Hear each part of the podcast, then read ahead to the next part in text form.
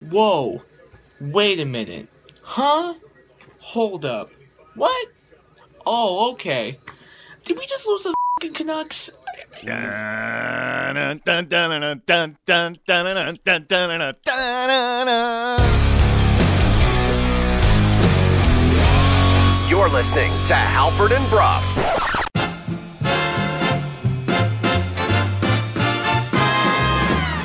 Garland back into the Devils zone. Wrap around, he scores! With ten seconds left of the period, Connor Garland answers back for the Canucks. We competed like bastards for most of the game. He has made it very clear he's not yet ready to talk contract with Vancouver. I ain't saying nothing. Did you have any different feelings coming off that field? Disappointed about the way the game turned out, sure. Enough! twenty-four, two minutes, okay. Good morning, Vancouver six oh one on a Monday. Happy Monday, everybody. It is Halford, it is Brough, it is Sportsnet six fifty. We are coming to you live from the Kintec studios in beautiful Fairview Slopes in Vancouver. Jason, good morning. Good morning. A-Dog, good morning to you. Good morning. Laddie, good morning to you. Hello, hello. And the latest entrant into the six fifty intern program, Sonia, good morning to you. Good morning. We did it. Flawless. Halford and Brough in the morning is brought to you by the Dilawri family of Acura dealers. Experience the Dilawri difference today by visiting your nearest Dilawri Acura dealer today. Uh, we have a big show ahead. But before we do any of it, Jason, can you tell everybody about Kintec? We are coming to you live from the Kintec studio, Kintec, Canada's favorite orthotics provider, powered by thousands of five-star Google reviews. Sore feet? What are you waiting for? Kintec. There you go. Uh, hour one of this program is brought to you by North Star Metal Recycling. Vancouver's premier metal recycler, pays the highest prices on scrap metal. North Star Metal Recycling, they recycle, you get paid. Visit them at eleven seventy Powell Street in Vancouver. I mentioned we got a big show ahead. It's not just because of the guest list. We have a million things we need to get into. We have a giveaway. We have a Canucks game. We have the national championship tonight, Jason. How excited are you for that? I'm very excited. I've been told, uh, I've I've told everyone at home, don't talk to me. Starting past, at, past four o'clock, don't even pretend I'm not even there. Pretend I'm not alive. Early start time, mm-hmm. our time, four thirty. Washington, Michigan in the national championship today. One of the things that's happening while the Canucks are on too. Yeah, Canucks are on at four o'clock from Madison Square Garden. They will take on the New York Rangers. Uh, first of a back-to-back, they take on the Islanders and Bo Horvat tomorrow. Guest list. six thirty, David Amber, Hockey Night in Canada, Sportsnet N H L host. Uh, we will whip around everything that's going on around the league, including this Canucks swing uh, through the East Coast. That's at six thirty with David Amber. seven thirty, Mike Tannier, our N F L insider from The Messenger, is going to join us. The N F L wildcard playoff weekend is set. It looks awesome. There are several great games on the horizon. The Seattle Seahawks will not be part of the festivities. They're out, in case you missed that. A-Dog just realized that at five fifty-nine this morning. It's like, wait, are the Seahawks not in the playoffs? But they yeah. won. Yeah. But but but they won. They did win. I wasn't really paying attention. No kidding. No, oh, really? No kidding. No. A couple of coaches are out, too. Uh, Arthur Smith, so his uh, his last moment in Atlanta will be crying about the other team running the score. Laddie brought that so up this morning. He's so like, that's nice for him. I couldn't believe um, that was real. And the Commanders uh, have fired Ron Rivera as expected, and Bob Myers is yes. in there. So he, the former War, uh, Golden State Warriors G M, Bob Myers, he's not the new coach, but I guess he's going to help ownership in some way. I don't know what his title is. This feels like I need to explain to Andy as well now. So Bob Myers is a general manager from basketball, mm-hmm. the Golden State Warriors. And mm-hmm. what sport do the Washington Commanders play? Uh, they play football. Yes. Right? Yeah, yeah. Yeah.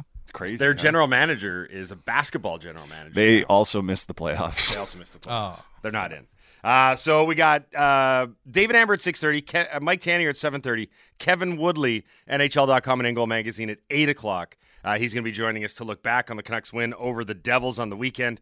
Also look ahead to these games against the Rangers and the Islanders. Okay, this is kind of cool. We're giving away tickets every day this week to a live show of the thirty-two Thoughts podcast with Jeff Merrick and Elliot Friedman.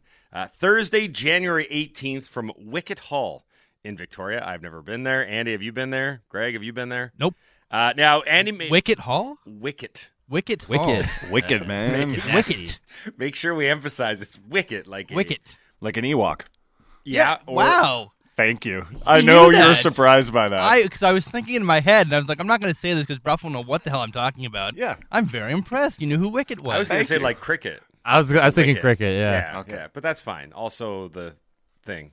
Star, the Star Wars character. The Star Trek guy. He's an Ewok, not a thing. Um, now, Andy made it abundantly clear uh, right off the hop as we were prepping for this that if you're going to enter the contest to win the tickets to see a live show of thirty-two Thoughts... Which, by the way, you can only see if you have the tickets. You have to be you able to... You can't just be, walk in there. You have to be able to go to the show. Yes. We're not... You can't be, like, from here, and you're like, maybe I'll make it over. Like, you have to be committed to go. Yeah, okay? Either live in Victoria or around that area, or if you're from here and you want to enter... Make sure you're going to go to Victoria to see this. We're, it's the it's the honor system, basically. Correct. So Dunbar Lumber text line is six fifty, six fifty. Text in. Uh, we're giving away tickets every day this week. Okay, working in reverse. Guest list, eight o'clock, it's Kevin Woodley. seven thirty, it's Mike Tannier. six thirty, David Amber. We got a lot to get into. Without further ado, Laddie, let's tell everybody what happened. Hey, did you guys see the game last night? No. No, what happened? I missed all the action because I was... We know how busy your life can be. What happened? Missed it? You missed that?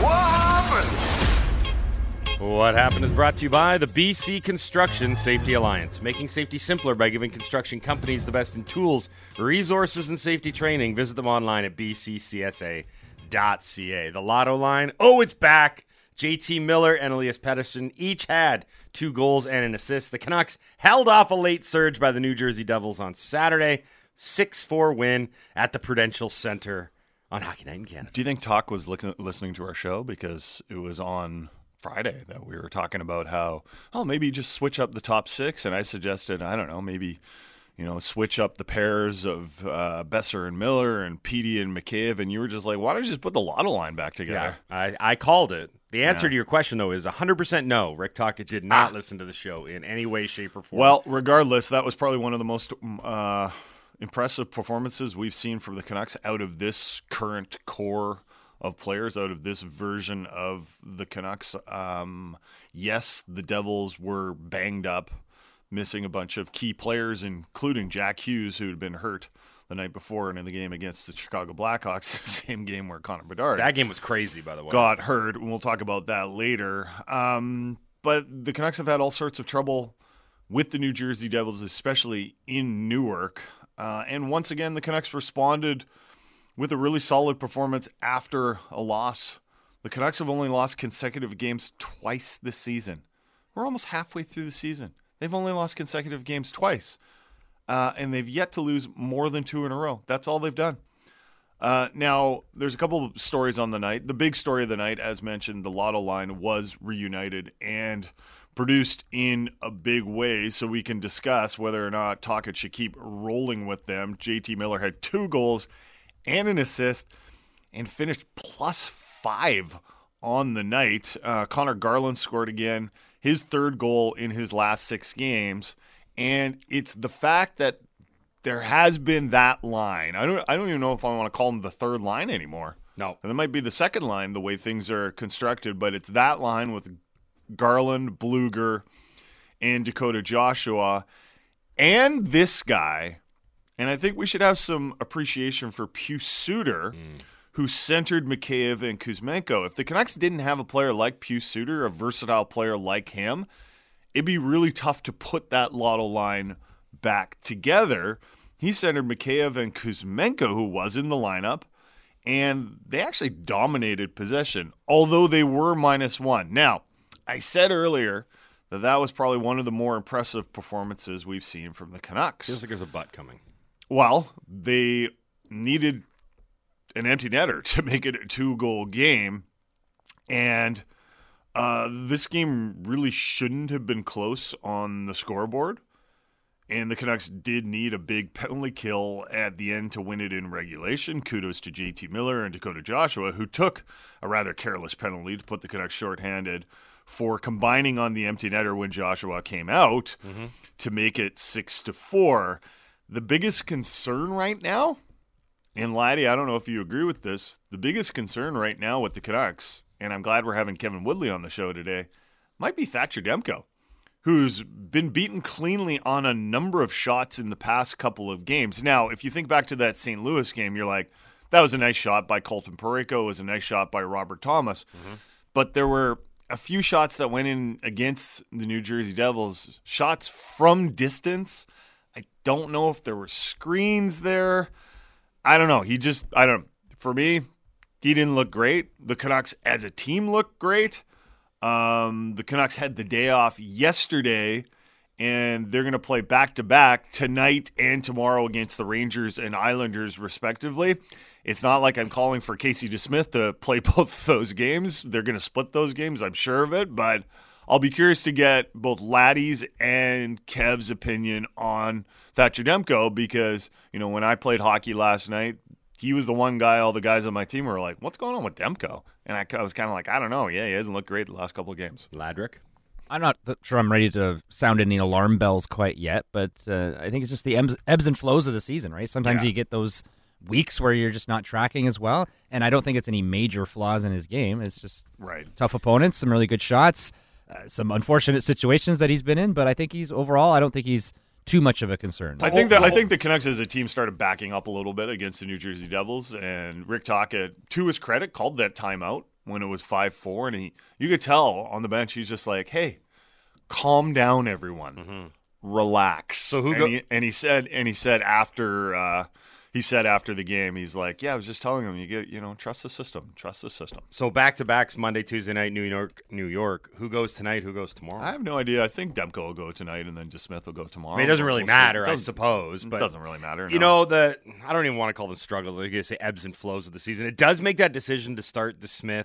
Remember that Thursday game against Philadelphia on the twenty-eighth, where it was sort of like there's no real rhyme or reason to starting DeSmith because there was big chunks of time between both games and there was plenty of rest opportunities. Uh, of course, since then, Demko started three straight, and they, I mean, you mentioned the game against Saint Louis. With, I mean, it was a two, it was a two-one game, so you're not going to hang that. Off and they were really, they were really nice shots. Yeah, like Parayko ripped it, Robert Thomas ripped it. They were, they were nice shots, but you know, we we have such high standards for Thatcher Demko and really any goalie in the N H L when. When a goalie gets beaten clean on a shot, you're, you're almost like, oh, we should probably should have stopped that. And that's not the which is crazy, look, right? And that's not even close to being the biggest story from the weekend and moving no, forward. I don't the want big, to focus on it. The biggest story and the one moving forward throughout the next week and forever, how long they keep them together is the reunion of the Lotto line. People are now relitigating the actual nickname. Please don't do that, everybody. Okay, it doesn't matter what sequential order the guys line up in, left to right wing. It doesn't yeah. matter. It's, and I don't care if the guys on the line like it or not. Yeah, you are the Lotto line. Yeah.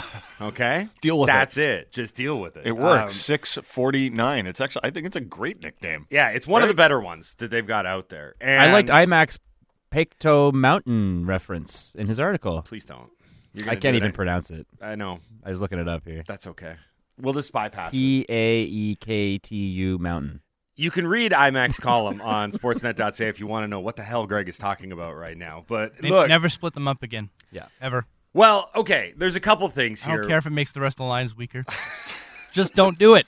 Well, I, I think... The, I don't care the, if they the start fa- losing. But yeah. the fact that they can... My, my point when talking about uh, the Bluger line with Garland and uh, Dakota Joshua and having Pius Suter able to center Mikheyev and Kuzmenko... And they look good, too. They, they looked really like they good. They looked like a legit second really line. Good. Yeah, well, yeah. The, or a third line, if or, you want yeah, to call whatever, it. Yeah. You know, like I, I, I just think having those two things allow the reuniting of the Lotto line without sacrificing a whole lot. Because really, when you're talking about it, you're like, okay, well, if you're going to put the Lotto line back together, man, the rest of your lines are really going to struggle. no, no, they didn't against New Jersey. Well, it was. I mean, look. Tocchet had a really an ideal situation on his hands here because you're at game thirty-nine of the regular season. So you're basically halfway through the year. There was always this sense of, and correct me if I'm wrong, but I always got that there was a vibe or a sense of Lotto line is the break glass in case of emergency move. Like, okay, things aren't going great. We don't want to do this, but we're going to throw them together. I did not get that sense in this game. Yeah, we've talked a little bit of, about like Kuzmenko's struggles and the lack of a top six forward. Top six reason. struggles, yeah. But the overall, relatively o- speaking, overall have cl- been struggling. Right, overall, collectively yeah. through the first half of the season, the Canucks are fourth in the N H L and they're scoring tons of goals. Like, yeah, the offense has not been a problem. So Tocchet had a almost luxury of riches and embarrassment of riches to be able to do this, and it turned out great. Mm-hmm. An offensive explosion in New Jersey, and then I think the even more important part, and that's what you brought up, was that everything filled in rather adeptly in the second and third lines where you're saying, hmm, well, this is an interesting wrinkle come postseason time because when you've got that matchup against the same opponent every second night, you have to start throwing different looks at them and different wrinkles at them. right? So you could say, well, we're going to split Pettersson and Miller and have Miller be more of a shutdown center. But if things aren't going our way in a particular series, or we see in it something we can take advantage of, the lotto line's there. And we know that Suter filling in as a sort of, I mean, what would you call him, a stopgap two C? And God, you're right, because I don't even know what the second line is and what the third line is yeah, at that point. Yeah. They're almost interchangeable. It's nice. It's really great. And shout out to Dakota. Suter and Bluger, both those guys who would, who center the lines have been way better than I thought they'd be. I thought they'd be fine. Hmm. Like, I liked the addition of Bluger, but I thought, okay, maybe a four C. And then Suter, um, you know, all the analytics guys were like, someone should sign this guy. I, and they were absolutely right about it. He is a very smart, smart player. I have no both, idea. Both offensively and defensively. I have no idea why Pius Suter was left hanging until the middle of maybe, August. Maybe he wanted too much. Maybe. I yeah. don't know. It doesn't make any sense now, to me, because everything I've seen from the guy, he ticks a lot of boxes for what he's getting paid. So, look, it's going to be a different story against the Rangers tonight, because the Devils, um, as much trouble as the Devils have given the Canucks over the past few years, they didn't have Jack Hughes. They didn't have Timo Meier. They didn't have Andre Palat. They didn't have Dougie Hamilton. Those are some really good players. And, um, you know, when you looked at the Devils lineup without those guys, you were like, yeah, I still see some speedy guys, right? Um, and Nico Hischier, one of the best uh, two-way centers in the game. He was still in the game. But overall, look, that was not a full-strength New Jersey Devils team. But I still think that a lot of us were watching that game and going, I cannot believe not just that the Canucks are winning this game, how badly they're dominating the New Jersey Devils. Yeah. New Jersey couldn't even get out of their own end in the first period. And credit the Canucks for going into a place after a loss in Saint Louis. Not that they played awful in Saint Louis, but it wasn't one of the best efforts of the year. That might have been, I don't know, for me, I know it didn't end well, uh, particularly well. Like, they, it was closer than it should have been, and we all had to stress out a little bit watching it. But, man, that was a good performance from the Vancouver Canucks. Yeah, and by the way, just for the, and we will talk about the Pettersson contract stuff at some point today, because we've got some new thirty-two Thoughts audio that we can play. But uh, just a friendly reminder, uh, how what what the difference is is when you have those elite tandems playing with your top center. And I know Pettersson bounced out to the wing and vice versa, but you know there's a big difference between Elias Pettersson being teamed up with Ilya Mikheyev. No disrespect to Mikheyev and Sam Lafferty, right? But that's that's the difference. That was an offensive explosion on the weekend, right? And, I mean, Miller and Pettersson combined for four goals in their first appearance together all year. And the other thing you can do, too, um, is you load up the lotto line. You like how the Bluger line plays um, two-way, you yeah. know, defensively. Mm-hmm. And you can you can shelter Kuzmenko a little bit. But with players that can can can play offensively, sure. right? You're not throwing Kuzmenko down on the fourth line with Nils Aman and Sam Lafferty. You're yep. putting him with two pretty good players in Pius Suter and Ilya Mikheyev, right? Mm-hmm. You get two Milstein clients out there, Mikheyev and Kuzmenko. It's like, we're in it together. Chemistry. Uh, by the Chemistry. way, um, um, speaking of Milstein clients, Zadorov didn't play. Nope. And um, Carson Soucy returned. I thought he He looked pretty good. Yeah, good game. I guess Zadorov is dealing with a bit of an injury, so that's something to monitor going forward. Um, in the back of my mind, I was like, I wonder if there's something else going in there. Like, do they not want to take Juleson out? But, yeah, because Juleson's been playing well. Yeah. He's been playing well. You know but what? They survived. I'll, I'll just trust them with the fact that he's dealing with some sort of day-to-day injuries. Zadorov, they I'm they survived the twenty-three game absence of Carson Soucy quite adeptly, and it's one of those things where it's you just kind of shake your head sometimes. You're like, I can't believe how well everything is working out. I can't believe how well this blue line has worked out, given the pieces that it was comprised of, especially going into the season. Soucy finishes with just over twenty minutes of ice time, plus two, got an assist. Uh, we mentioned Thatcher Demko as we kind of wrap up our notes on the Canucks here. Kudos to Demmer. His one hundredth career win passes Jacob Markstrom for fifth all-time on the Vancouver Canucks win list. And most importantly, and thank you to our numerous texters who have texted in about this already, Quinn Hughes moved into sole possession of most multi-point performances by a defenseman in franchise history. He passed Alex Edler, and it was his sixty-ninth career multi-point game. Nice. Jason? Yeah, I know. Nice. Yeah. There's a few people that have texted that in. Yes, that, I mentioned uh, that. You know why? Because it's nice. Because it's nice. Nice. Um, let's mention uh, the N F L story just let's real just do quickly. The Seahawks. I just kind of want to. Be- I just kind of want to rag on the Seahawks for the final. three minutes of this segment. What are you talking about? They won and then celebrated with cigars. They sure did. So It the, was for Julian Love. So, he had a son or so, a daughter. I don't know. He had a baby. He had a baby. Let's just say baby because we don't know. I mean, he does, but we don't. I didn't look it up. I didn't look it up either. I didn't look it up either. Anyway, if you have no idea what we're talking about right now, the Seattle Seahawks did indeed win their regular season finale over the Arizona Cardinals. twenty-one twenty. It was not a good game. It was not a good performance. Even though they rallied late to win, it was really ugly, and it was made uglier by the fact that at the very same time, the Green Bay Packers were taking care of business against the Chicago Bears, thereby knocking the Seahawks out of the playoffs. Now, the thing that's got everybody up in arms is that in the aftermath of a season in which they failed to make the playoffs after surprisingly making it a year ago, numerous players on the Seahawks defense, the younger guys, I might add, mm-hmm. the younger guys, not Bobby Wagner, he was not in there. The younger guys were caught taking selfies, smoking what appeared to be victory cigars or celebratory cigars in the locker room, to which everybody said, wait a minute, why are you celebrating? You just missed out on the playoffs. Right. And it was later revealed that uh, safety Jordan Love, who is also on the way to the Pro Bowl, he was celebrating the birth Julian of his... Julian Love. What did I say? Isn't it Jordan Love? I think I said... Yeah, Jordan Love's from the Packers. Yeah. Julian Love, thank you. Um, was celebrating going to the Pro Bowl and having a baby. Mm.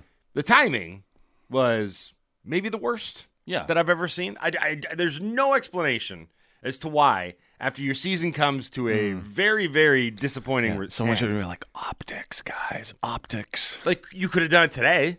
You could have met up in the parking lot and had the... cigars mm. and hung yeah. out and done everything.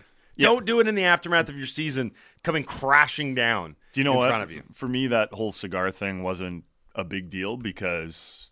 Well, it's a big I, deal for a lot of people. No, no, no. It's not a big deal. Especially John Ryan. For me, yeah, he was the former kicker, and the Canadian was upset about that on, on social media. Um, but for me, like I had already determined that I think they need to make some pretty significant changes to the Seahawks team, and... For the first time, well, maybe not the first time in the Pete Carroll era, I've wondered all season if he's kind of lost the room.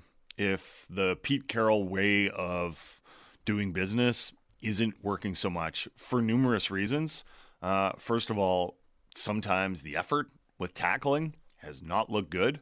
Uh, sometimes players like D K Metcalf and Jamal Adams have gone up to the podium and mm-hmm. kind of acted a little dismissively Um, when asked about some of the things, the criticism that they're getting from their coach. So they've act, they've said like, yeah, I've had a talk with Coach Pete, you know, yep. and they've acted kind of like they've rolled their eyes a little dismissively.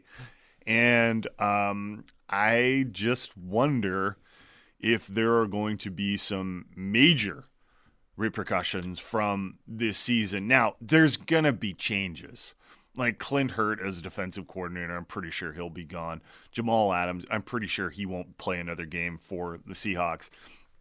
To me, that isn't major change. That's just off-season stuff that happens all the time, right? Like, of course there are going to be some changes.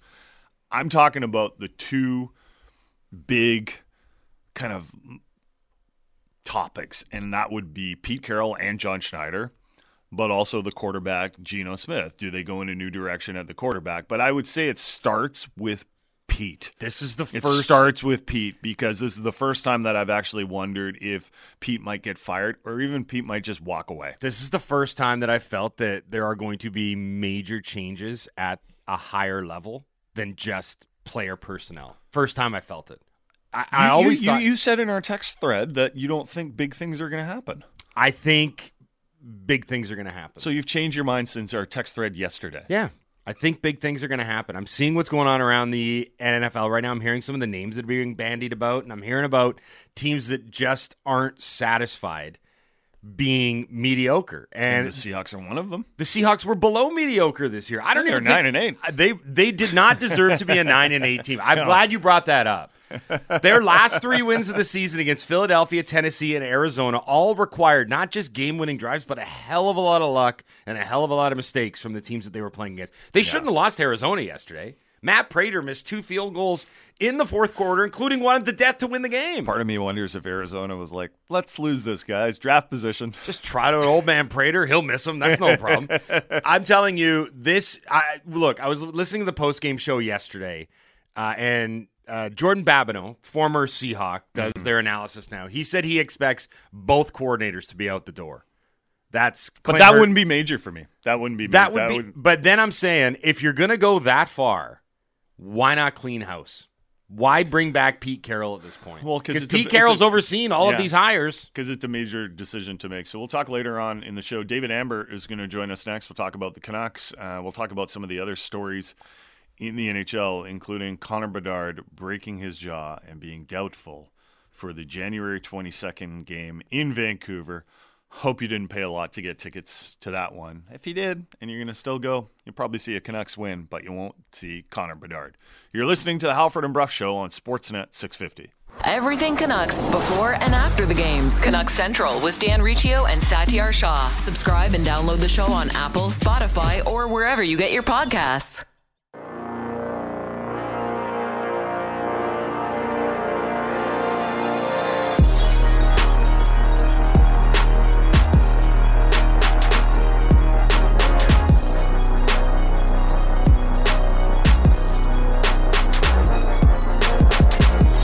six thirty-two on a Monday. Happy Monday, everybody. Halford Brough, Sportsnet six fifty. Halford and Brough in the morning is brought to you by the Dilawri family of Acura dealers. Experience the Dilawri difference today by visiting your nearest Dilawri Acura dealer today. We are in hour one of the program. Hour one is brought to you by North Star Metal Recycling. Vancouver's premier metal recycler pays the highest prices on scrap metal. North Star Metal Recycling. They recycle, you get paid. Visit them at eleven seventy Powell Street in Vancouver. Let's go to the phone lines now. Our next guest joins us every Monday here on the Halford and Brough Show. Uh, David Amber, Hockey Night in Canada, Sportsnet N H L host here on Sportsnet six fifty. Morning, David. How are you? Hey, gentlemen. It's been a while, right? Between uh, Christmas and New Year's, uh, we missed a couple weeks, so uh, good to talk to you guys. Happy New Year. Yeah, Happy New Year to you as well. No shortage of stories. What are we, eight days into the new year here? Uh, the biggest one over the weekend, I think, was that uh, Connor Bedard is now out indefinitely after suffering a fractured jaw uh, against the New Jersey Devils on Friday. That news got announced on Saturday. Uh, so what's more disappointing here? Is it your reaction to learning of Connor Bedard's broken jaw, or the fact that somehow the Calgary Flames lost to the Chicago Blackhawks on Sunday, despite them having about ten guys on I R, including Connor Bedard? Yeah, that was...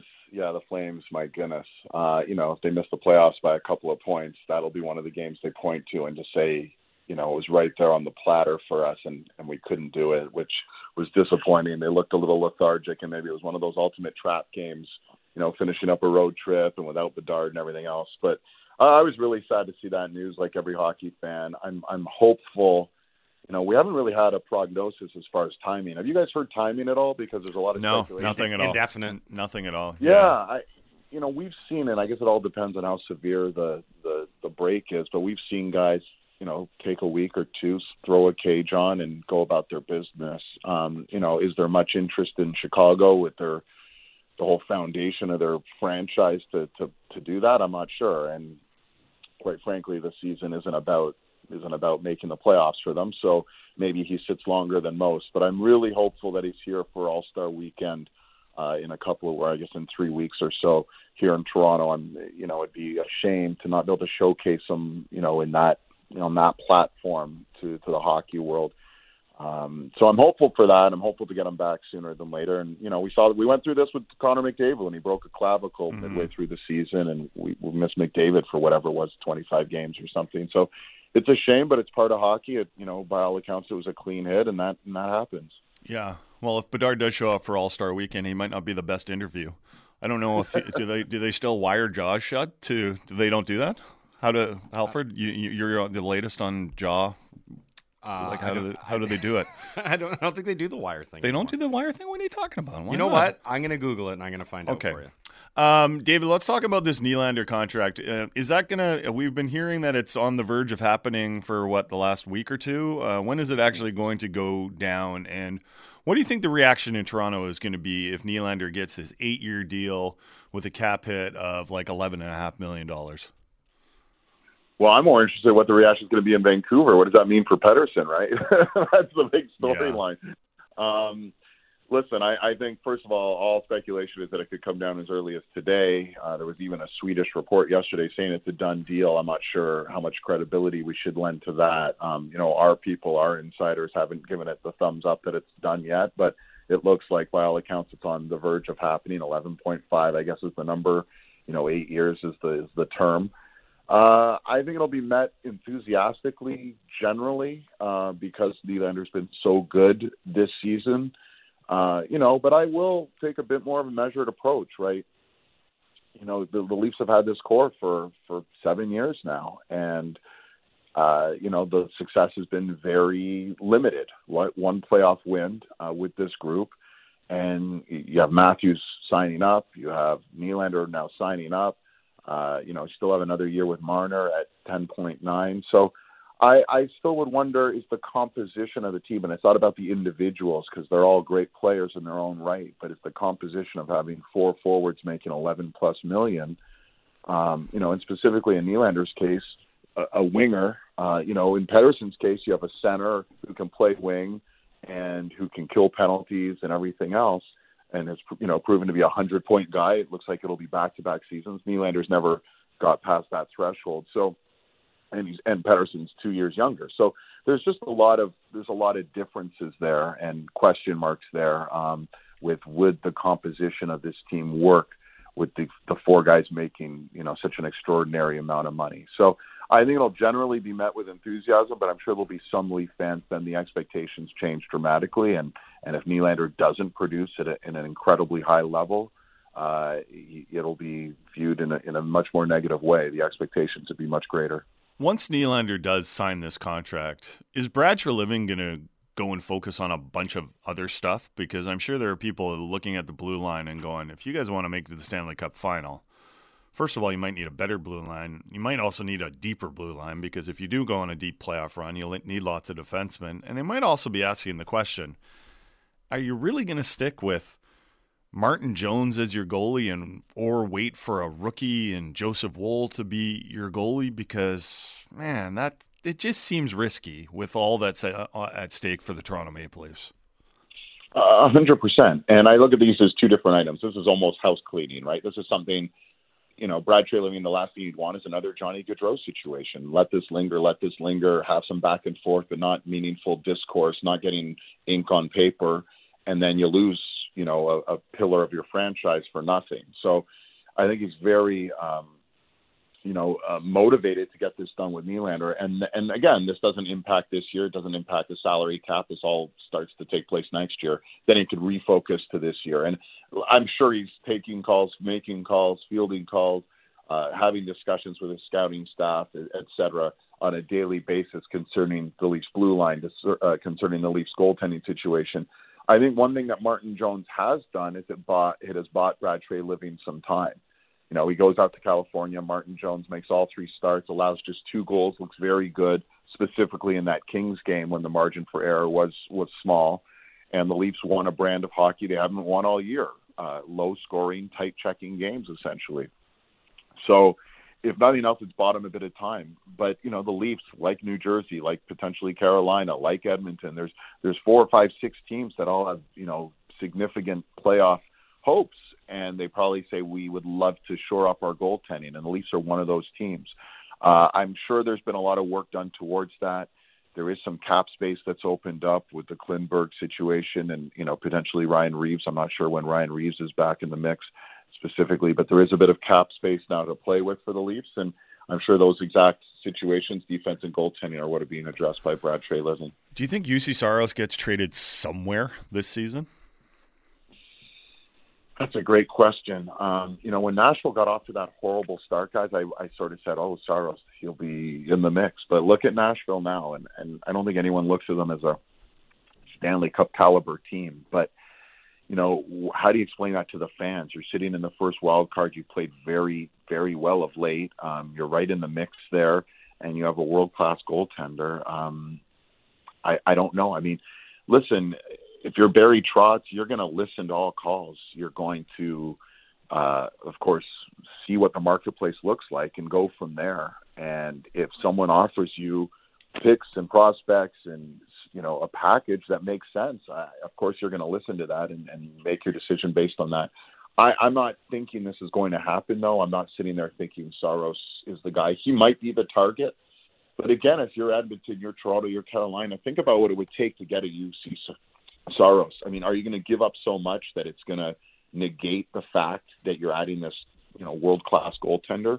I think if, if the last two Stanley Cups have shown us anything, guys, you don't need a superstar goalie, um, but you need better than above average goaltending. And if Edmonton and the Leafs and these other teams can get better than above average goaltending and can add on their blue line, let's say, in the Leafs situation, you know, you you probably have just as uh, good a chance to win a Stanley Cup or to make some serious hay come playoff time as going out in that world-class goaltending and having to subtract other parts of your team.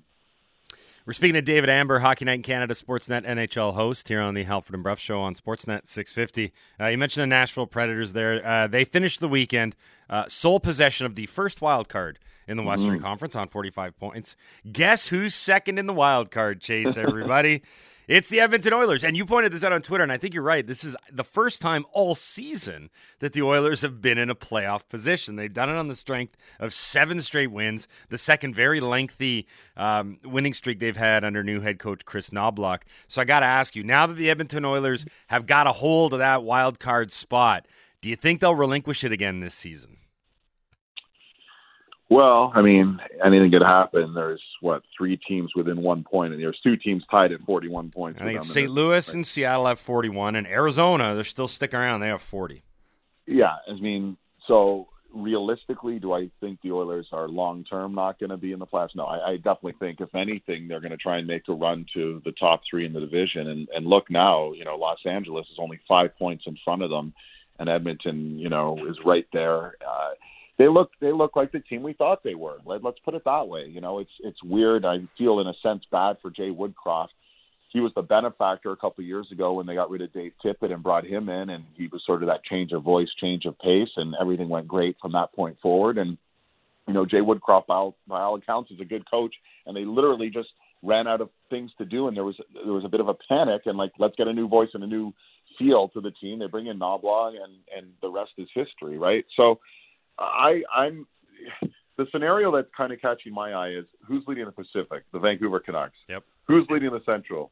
The Winnipeg Jets. And Edmonton sitting there in the first wild card. I mean, that would just be a kind of a kick in the pants to either of those teams if the if the playoffs started today, to have to roll in and, oh, there's Connor McDavid, Leon Draisaitl, and everyone else. So I'm waiting to see what's going to happen with Edmonton. Maybe they're going to make a run a little bit further up the Pacific standings and, and change sort of the, the feel and dynamic.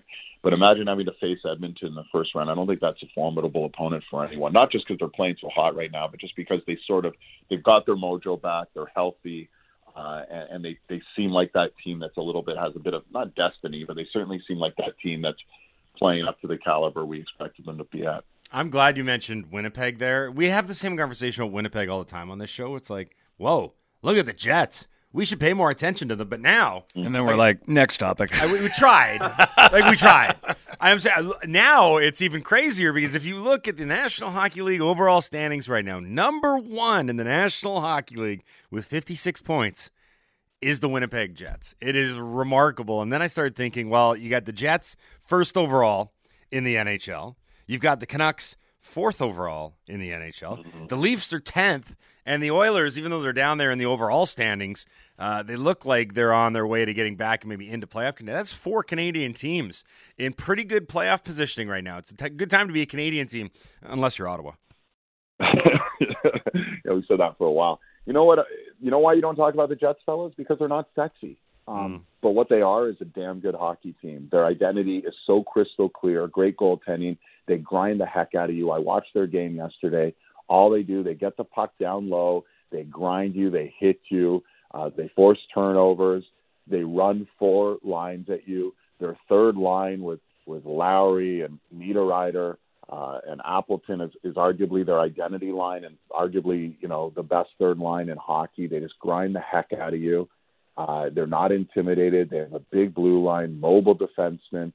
They're just They kind of check every box, but they're not sexy. There's no Connor McDavid. There's no Pettersson. There's no Quinn Hughes. There's no Austin Matthews. They're not a team you go, ooh, this is exciting.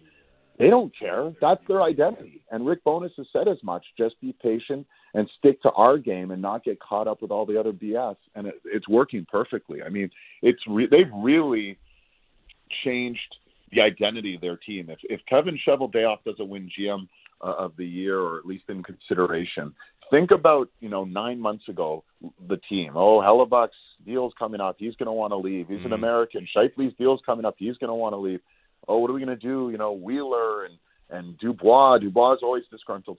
He goes, he gets rid of Wheeler, trades Dubois, adds depth, uh, signs Scheifele, signs, signs Hellebuck, makes a bunch of good moves, uh, you know, adding, you know, kind of depth players. And here they are. It, it's a great story, guys. It's not sexy, um, but it is a great hockey story. And they might have as good a chance to be lifting the Stanley Cup as any Canadian team uh, come next June.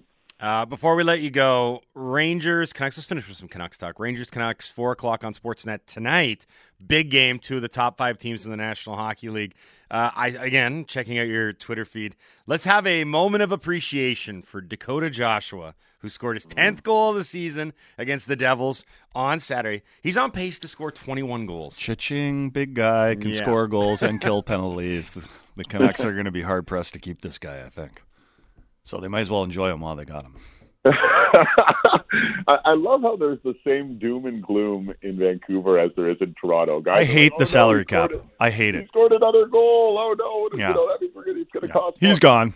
Gone. Yeah, I mean, listen, maybe he's gone, maybe he's not. One thing I'll say is Alvin, Rutherford, and the gang, they have found a way to manage things. You know, whether you know they got rid of O E L, right? That was a contract, I'm sure, on your guys' show. You talk, mm-hmm. oh, it's an impossible contract to get rid of. They They, they're managing things. Uh, these are good problems to have, right? It's it's a good problem to have mm-hmm. a guy you want to keep and who's scoring twenty goals and can do all these things and plays a tough physical brand of hockey. He's just a treat to watch. And mm-hmm. as much as there might be some some sadness in Vancouver, I mean, the Leafs drafted this guy, right? Like how many uh, how many G Ms probably overlooked this guy and didn't think he was going to be a bona fide N H L er, and here he is, as you said, like. He is the prototypical kind of power forward teams are coveting so badly. When the Leafs want to add size to their forward group because they feel they're undersized up front, it's the exact prototype of a Dakota Joshua that they'd be thinking about. That's the funny thing. So uh, it's been a great fit. I think Rick Tocchet deserves a ton of credit. Uh, we're having former Canuck uh, and former Leaf, for that matter, on our show uh, for a brief segment today, Russ Cortnell. Hmm.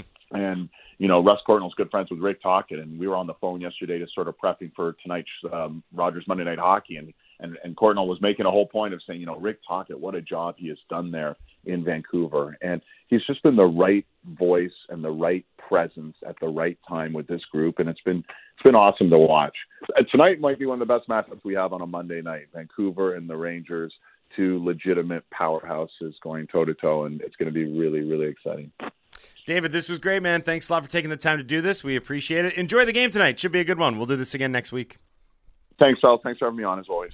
Uh, David Amber, Hockey Night in Canada, Sportsnet, N H L host, and he's going to be working the game tonight, four o'clock, Canucks, Rangers, from Madison Square Garden on Sportsnet. Uh, Torgy texts in, not just because we're three and oh against the Oilers. I do believe the Canucks match up well, and if we had home ice, I'd love that matchup, but let's get there first. Um, yeah, I, I don't want anything to do with the Edmonton Oilers in the playoffs. I think they're a team on a mission. Um, the way they're playing right now, McDavid and Draisaitl, I would prefer, frankly, I've changed my mind on this a little bit. Like, Vegas isn't playing all that well right now.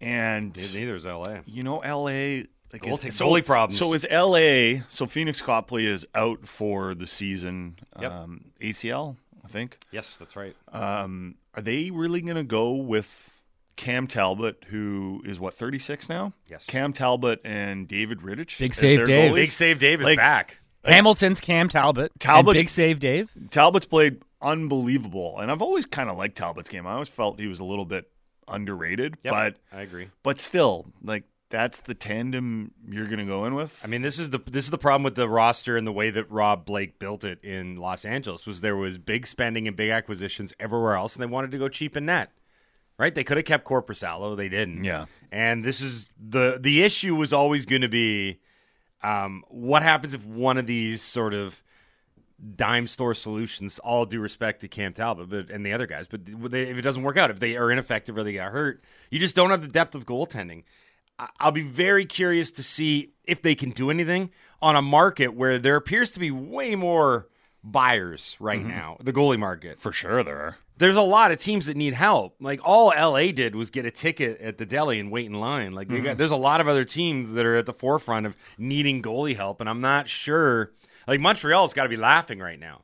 Montreal's got the the keys to the palace in Jake well, Allen, I just, right? And also, I think it shows a lot of these teams that figuring out your defensive system probably is the foremost issue that you should work out. Because look at L A. You can go cheap with your goaltending. But if you have the solid structure in front of them, you right. can get away with it, I think. Can I, can I tell you the craziest thing about the Los Angeles Kings? Um, at home this year, they've actually been really bad. They're seven seven and five at home. They're thirteen three and one on the road. The Will Ferrell effect. Like, nothing that they do makes sense. And I'll be very curious to see what happens with this goaltender. Uh, here's goal. another text into the show. Is there panic in Toronto, seeing as the Leafs are only three points from missing the playoffs? There doesn't seem to be missing the playoffs panic. But I do think it's very worthwhile pointing out that the Leafs only have twelve regulation wins in thirty-seven games. The Canucks have twenty-four regulation wins in thirty-nine games. So the Canucks have double the number of regulation wins than the Leafs do. Now, the Leafs have been very good in overtime and the shootout, and they do have a plus thirteen goal differential.